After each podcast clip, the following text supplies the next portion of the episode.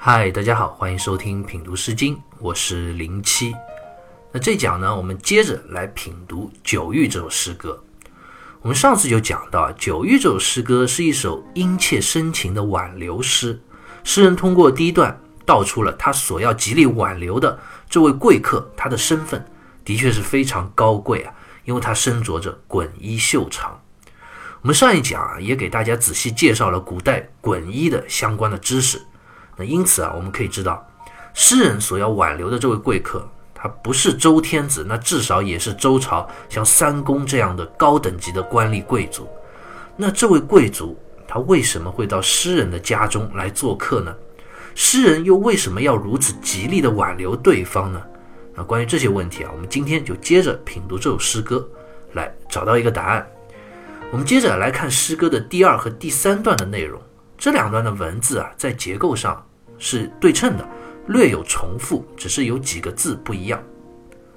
鸿飞递主，公归无所，与汝信处。鸿飞递路，公归不复，与汝信宿。鸿飞递主，鸿这个字，说文解字里就解释说，鸿，鸿鹄也。鸿鹄究竟是一种什么鸟类啊？现在有许多不同说法，有的说是大雁，有的说是天鹅，但是无论如何，鸿鹄在中国古典文学中，它所指代的都是那种能够飞得极高极远的大型的鸟类。我们现在还有一个成语叫鸿鹄之志，就用来比喻心中充满远大理想、志向高远的人。所以诗人在这里说到的鸿，其实也是指这位高贵的客人。那诗人所讲的这样一只志向高远的鸿鸟，它在哪里飞翔呢？鸿飞递主，呃，第三段讲到鸿飞递路，那递就是沿着的意思，主呢就是指水中的一小块陆地，路呢指的就是高平的地面了。诗人就在讲，这样一只高贵的鸿鹄，如今正沿着水中的小块陆地，顺着地面这样飞行着。那这一句啊，就值得玩味了。方有润在《诗经原始》里就讲：“夫鸿飞在天，乃其长；然时而递主递路，特其赞耳。”意思就是说，鸿鹄这样它志向高远的鸟，它真正应该飞翔的地方在哪里啊？当然是在浩瀚无垠的蓝天中自由的翱翔了，而如今呢，却只能在水中的小舟和陆地这种低处飞行，这其实并非是鸿鹄真正所应该在的地方啊。所以这里就是诗人在隐喻了，意思就讲一种理解啊，就是说这位尊贵的客人啊，他到了诗人的住处，其实是如同一个鸿鹄大鸟啊，落在了一个小舟陆地上，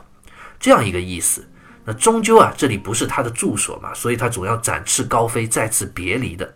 这是一种理解。另外一种理解啊，我们也可以隐隐地感受到，这里的小舟和陆地啊，可能并不仅仅是指诗人的寒舍住处了，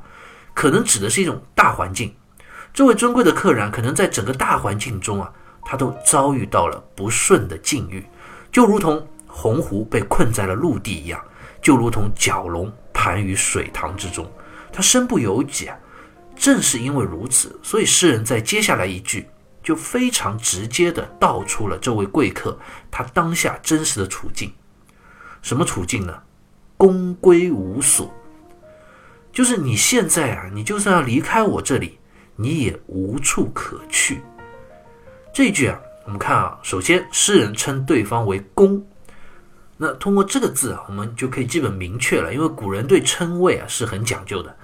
对方一定是一位公爵这样高等级的贵族，而不太可能是周天子了，因为如果是周天子的话，那要称王而不能称公。从这句啊，我们就明白了这位贵族啊，他的处境了，他的身份是如此高贵的，居然归而无所，那一定就是受到了环境的束缚嘛，或者遇到了什么不公的待遇，才会有这样的境遇，不然这么高等级的贵族怎么可能归而无所呢？所以接下来第三段的这一句啊，公归不复，这当然是从诗人的角度去讲的，就是说您如果离开我这里的话，说不定你就一去不复返了。这其中啊，也是话中有话，大家可以想一想，什么叫一去不复返？尤其是对于这样一位高等级的贵族，他在那个时代除了周天子，就是他最有权了，怎么可能连这样的自由都没有呢？就算这次离开了，如果他真的跟诗人之间是知己，有那么交心的话，那以后总还是会有机会再见的，不是吗？所以这一句话也是话中有话，隐喻了这位贵客他的处境啊，身不由己。正是因为如此，诗人啊才会这样极力的去挽留他。与汝信处，这个女字啊，通汝，也就是三点水那个女，是你的意思。与汝呢，其实是一个倒装结构啊，就是汝于，意思就讲你在这儿的意思。信这个字，朱熹在《诗集传》里就解释说，再数曰信，就讲只再多住两天的意思。那下一段的这一句，与汝信宿，也是相同的含义，就只是啊，在殷切的挽留对方，哎，您再住两天吧。不要那么急着走啊，因为就算你现在走了，面对的也将是无处可去，身不由己的这样一份窘困的境遇。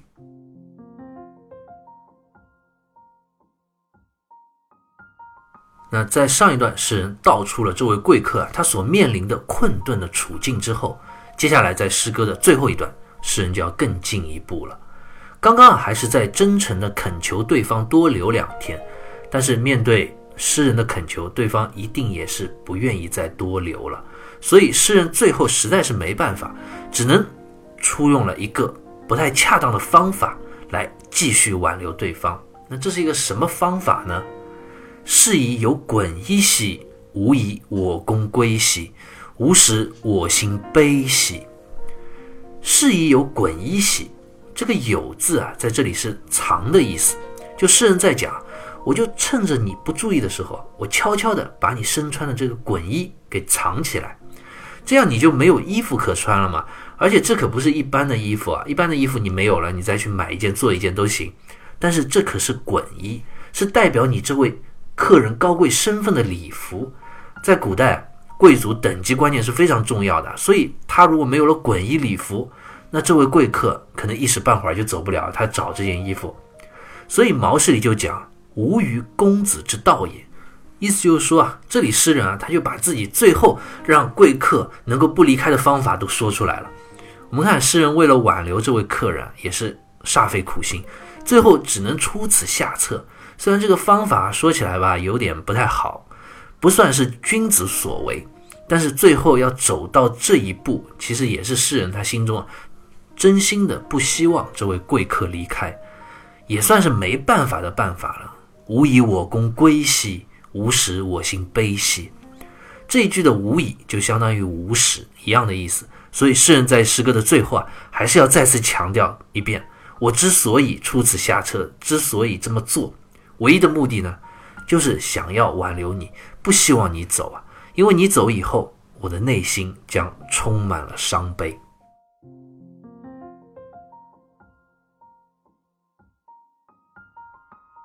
九域这首诗歌到这里就已经读完了，诗歌四段其实是层层深入，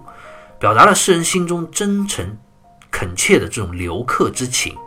我们看诗歌第一段，诗人先通过小网捕大鱼这个比喻，以及这位客人所穿的这个高贵的礼服啊，向我们读者阐述了这位客人他高贵的身份。其次呢，诗歌的二三两段，诗人道出了这位贵客他所面临的不顺的处境，并且呢，表达了自己啊挽留之意。那最后一段更进一步，使出了最后的藏衣的这个办法，来极力的去挽留对方。当然，诗人到底有没有真的把这位客人的滚衣给藏起来，我们也不知道，因为毕竟这么做的话，还是比较失礼的一个举动啊。可能只是诗人在嘴上这么一说，去表达一下，为了让对方明白自己殷切的这种挽留的情谊。其实啊，类似诗人这样把对方衣服藏起来，不让客人离开的这种做法，虽然说起来不太好，但历史上还有很多类似的故事的。有的、啊、比藏衣服这种做法更夸张，比如我们现在还有两个成语啊，其中一个叫截凳留鞭啊，讲到的就是唐代著名的贤臣姚崇在当荆州刺史的时候啊，任期要到了，要卸任，要离开荆州了嘛。结果全城的老百姓知道这样一位好的官员要离开了，就赶来聚集在一起，说是为他送行，其实也是在挽留他，痛哭流涕啊。百姓呢就挡着他的马头不让他走，还把他的这个马灯和马鞭啊都给拿走了，他目的啊就是为了挽留。所以后世就有这样一个截镫留鞭的这个成语来表示深切的挽留之情。我们看，这就不是暗地里藏衣服这么不让人家走这么简单了，这可是明着就把人家骑马的器具给拿走了，可见挽留之情啊是有多深切。还有更夸张的，汉书陈谆传里面就有这样一个记载，说汉哀帝时，谆为校尉，居长安中，谆嗜酒，每大饮，宾客满堂，则关门取客车匣投井中，虽有急，终不得去。就讲这么一个故事啊，就在西汉汉哀帝的时期，有一个官员，他名字叫陈谆，他在长安当校尉。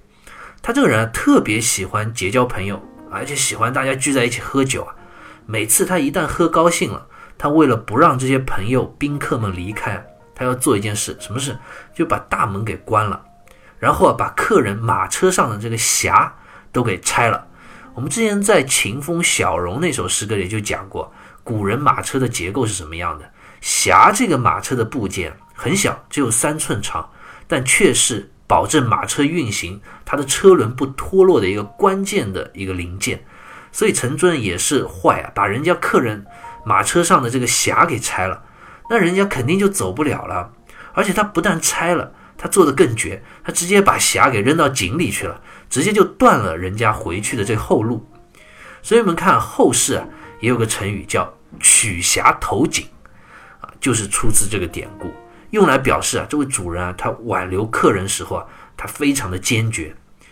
当然，不管是九域这首诗歌里所写到的藏衣留客，还是我们刚刚讲到的截镫留鞭、取匣投井这样的挽留客人的方式也好，它都表达了一种热情挽留的情绪在里面。当然，话说回来了。挽留客人这件事情啊，你热情，你恳切，这心情当然是好的，但是真的这么做去勉强他人，好像也是不可取的。这当然是一个题外话，就跟大家一起分享一下历史上还有哪些比较著名的挽留他人的这种典故。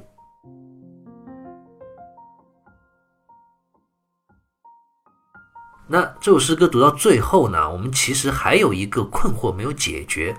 那就是我们已经知道啊，诗歌中的这位贵客他的身份如此高贵嘛，滚衣袖长嘛，